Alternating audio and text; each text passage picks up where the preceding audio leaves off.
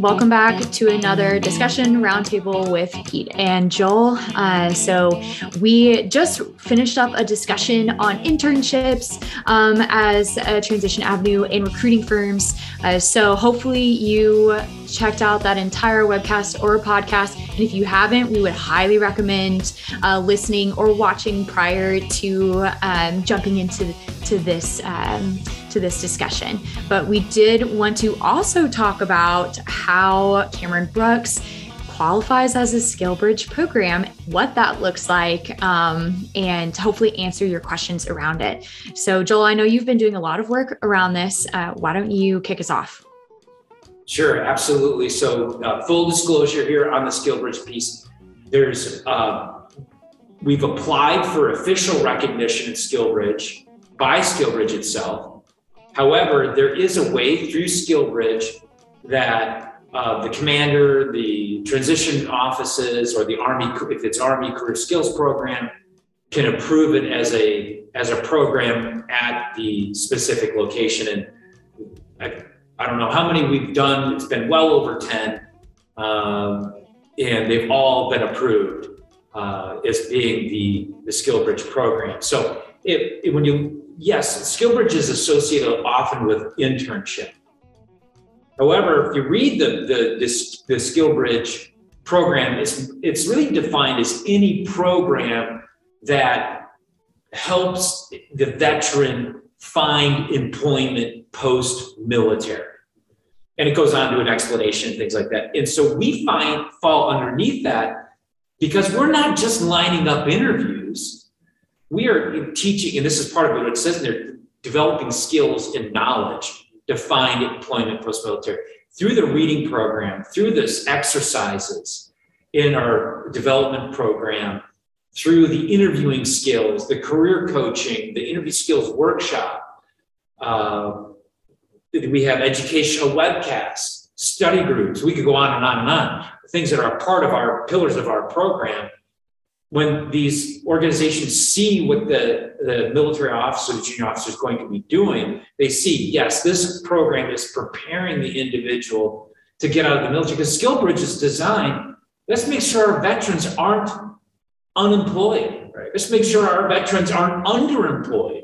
But, And so we qualify under that. And so, you know, where is it helpful and beneficial? Because often, remember in the previous episode, a lot of people are like, man, I just need a break. The military is oppressive. I am still busy. I just talked to somebody who's coming to our April conference in three months. He says, I got two jobs right now. I'm driving back and forth between San Diego and Yuma, Arizona. I got, I got a unit I'm taking care of in Yuma. I've got this exercise I'm doing over in San Diego. And he's coming, he's getting out in three months, coming to conference in three months. And so he's like, I got to catch my breath so I think sometimes people want to do the skill bridge, like I've got to be left alone in order to get my affairs in order and get ready to get out. So our program qualifies as skill bridge where one can take time off, focus on their preparation, even add in things like if you're working on your MBA, try to finish that up, maybe throw in a project management certificate, Six Sigma certificate, or something else, as well as go to the career conference and do follow up interviews so the the I've seen several different ways that Pete can comment on this, but if the shortest amount and probably the most effective is 30 days prior to our career conference, stepping away from the military, focusing on the the skill bridge, time on time away, working through Cameron Brooks's preparation, then 30 days of the career conference and follow up interviews. So about a 60 days. We've seen people do longer, but about 60 days roughly is ideal where you can do the conference, you can do follow-up interviews, and then prior to conference, do all that interview prep. Sometimes people do more on the front end so they can do like a certificate, um, almost like mini uh, mini uh, graduate courses before they make the make the conference. Yeah, so I, I think the number now is we we just another person coming to the April conference just started his, and so I think we're we've either seen a total of 18 folks, some of whom are still in the in the program, the C, uh, the SkillBridge program, come through this program, and all 18, or excuse me, the ones that have actually come to a conference at this point in the game, um, have maximized the opportunity at the conference. I mean, knocked it out of the park in terms of the number of companies that pursue that officer after the conference. And the primary reason why, at least in our experience, is their level of preparation is, in my mind, accelerated just because they've been had the opportunity for the last 30, 45 days to solely focus on preparing to interview. And that's not just working through interview answers. Like Joel said, that's increasing knowledge in, in some specific directions. That's um, very active in study groups and preparation. So in our experience, what we've seen is every every person, to, to a person, every single one of them has come to the conference with a level of preparation that has allowed them to maximize every interview and maximize the opportunity at the conference. Therefore, gives them lots of opportunities to do multiple follow-up interviews and ultimately choose the choose the company that's right for them. The other thing that we've seen, and, and, and it wasn't part of it initially, but I think it's been a really nice um, addendum or an adjunct to what was already planned is we see military officers who are in the CameronBrooks program prepare for the inter, prepare for the conference. And let, us talk about what that actually looks like. Looks like here in a second. But prepare for the conference, come to the conference, do the follow-up interview, accept an offer, and then and then they're still in the in the program. They're still doing the the CSP or the SkillBridge through Cameron Brooks. and so they'll turn around because they're done with their search. They'll turn around and help the next group of officers They'll do a couple of mock interviews. That they'll just really pay it forward. And we have found that to be a very helpful part of the whole. It's not a requirement, but the, a very helpful part to the whole CS, CSP program, right? The SkillBridge program. So yeah, we've had uh, people that have helped us out with educational webcasts. They have helped other candidates, officers prepare. We've even had two that wanted to, to do some work for with for and with CameronBrooks and, and sometimes you have to be careful of, of, what we have them work on. But prior to the conference, they helped us with marketing. I don't mean out there like giving away flyers, but they were like doing some research on on us, like what's out on the marketplace and what is the what is our you know penetration in terms of out on the website, how well are we known, and they did all this analysis and gave us some information. They sat in on marketing meetings with us. Um, so there, it's gone. Kind of depends. This is what I love about the CameronBrooks program. It's not overall, and even SkillBridge, it doesn't have to be per one person, that it can be designed specifically for that one that one person. Um, what what the other thing that that we do too is um, in most cases the it, the person that's doing SkillBridge will also email me uh, or Rob or Pete at the end of every week. This is what I've done to be to make sure we're uh, meeting the spirit of the program, that they're checking in with who's sponsoring the SkillBridge program, that we're keeping them up to date. So we are having conversations every two, three weeks typically as they get closer to the conference uh, with team members, but also getting updates. Joel, I've done these four things as I've gotten back closer to my conference. So um, it, it has worked really, really well um, in helping people be well prepared, be able to step away from the military to take that deep breath, to focus on their preparation, to focus on their conference, and focus on their health to be very another singular focus there. Um, and you know, back to our previous episode, what it doesn't solve is that it doesn't help you know your job, where you're going, your career, any earlier. So that's the you know if, you're, if that's what you're looking for, that's not going to be the benefit of the Cameron Skill Bridge. The benefit's going to get the, the, the career conference, compare options, great preparation, and if your commander is going to allow you to do it, you can step away.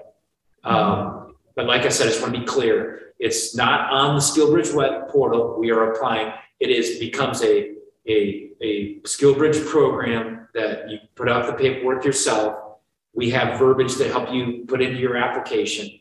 I believe it's your transition office and your unit commander ends up approving it. And, um, 18 at least and growing in the last really two years have been approved for it. One of the things that um, that we're early on because because as Joel mentioned a couple times now, we are we are in the application process to be an approved skill bit skill bridge program provider. And so this part is a little bit early, but the conversations that we've had thus far with um, SkillBridge coordinators at different bases has been extremely positive. Some of them don't even know who we are, what we exist, or the or, or that we exist, or the services that we provide to include all of the coaching, all of the business prep, business and interview preparation, and then just the sheer number of interviews that officers participate in at the conference. And so we're very early in that part of the process, but we're making an effort to reach out to different SkillBridge coordinators across the five branches of the military to help them understand who we are, what we do, so that they can share with officers that are inquiring about doing some sort of program. Yeah, because those those transitions offices, I mean, their their pure goals are their whole reason for existence is to make sure that the veteran is employed.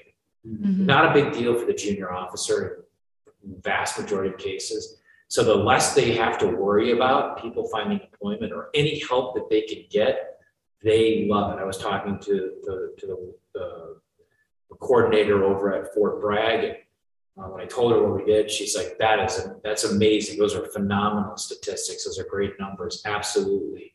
And so I think we now have two or three people out of Fort Bragg that are doing the this the career skills program uh, with us. And so this person, the people that are doing the check, obviously continuously checking in just normal the program, but they're also sending us an email, and then we are communicating back with Fort Bragg that these people are doing these things. So yeah, we, we're not sure, and you may know this, Joel, how they're how the, the transition office that's managing SkillBridge is actually measured, but but I would assume that part of their metrics has to do with how many people go through the program, find a job.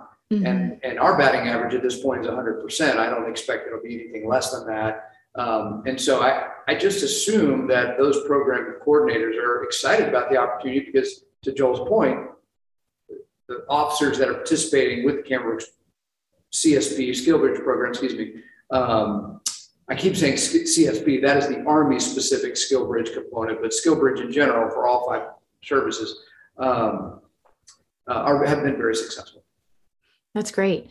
And so you mentioned that we have a number of officers in our program right now who are completing the SkillBridge and um, and the Cameron Brooks program. Can you give us a sample if for an officer who's curious um, of what you know maybe a day to day would look like um, right. if you were to be interested in this?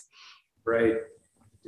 From what I'm, well, I'll just speak to some of the emails that we get from a day to day. I think a lot of it has to do, they're usually engaged in a daily study group, maybe an hour, hour, 90 minutes, something like that, of engaging with other officers in preparation they're usually involved in some sort of cert- certification programs. Joel mentioned PMP, Lean Six Sigma, data analytics, or perhaps they're in a master's program. They were already in a master's program, so they're contributing time to furthering their master's uh, in, in, education. Um, a lot of times, it, usually they're talking to one of us in a given week. Um, so, reading. Yeah, doing some reading. Lots of reading. reading. Increasing their knowledge that way. But the bottom line is there's just a lot of margin, a lot of time to really, I mean, th- this is probably not super quantifiable, but to just like set themselves and set their mind on the future from a single mindedness perspective. You know, they're not, hey, I'm at work until six or seven or eight o'clock at night. Then I'm coming home and I'm trying to like totally change gears in order to work on interview prep or jump into a study group. And tomorrow morning, I'm going to wake up and be fully focused on my military, which, which is what you should be fully focused on the job at hand. Okay, now I'm going to come home and try to. So, what we have found is it's just helped helped people center and focus on the activity that's right in front of them, which is preparing to interview and ultimately launch their business career. And Pete was really talking a lot about in terms of preparation up to the conference. But once you come to the career conference, for the conference at about two weeks afterwards, you will be, I mean, that will be just on interviewing with companies and doing preparation for those interviews. That's what you'll be busy researching, mock interviewing, prepping, doing the interviews themselves. And so that's why my, it's not a, it's not a, uh, it has to be this way, but my encouragement of the model is something before the conference, the conference itself, and it's some time after the follow up, then come off the, the SkillBridge program. Gotcha. And so, if an officer were interested and wanted to learn a little bit more or start initiate the application process, could you give our listeners insight into what that looked like or how to get started. Yeah, the contact Pete. Uh, the, the Pete's our in-house coordinator that's managing all this. Ultimately, the paperwork will flow over to me. But Pete is our uh, contact coordinator. So Pete, you want to just give it your contact information? Yeah, you can always con- contact me directly at my first name, Pete at cameron-brooks.com, Pete at cameron-brooks.com, or you can always call me or email or text me directly at 210-874-1519, 210-874-1519, and I'll put all my contact information in the show notes as well. Awesome. Well, thank you again, gentlemen. This was a fantastic episode. Um, very exciting news uh, just to hear all about the skill bridge and how Cameron Brooks can work uh, within that. So, thank you.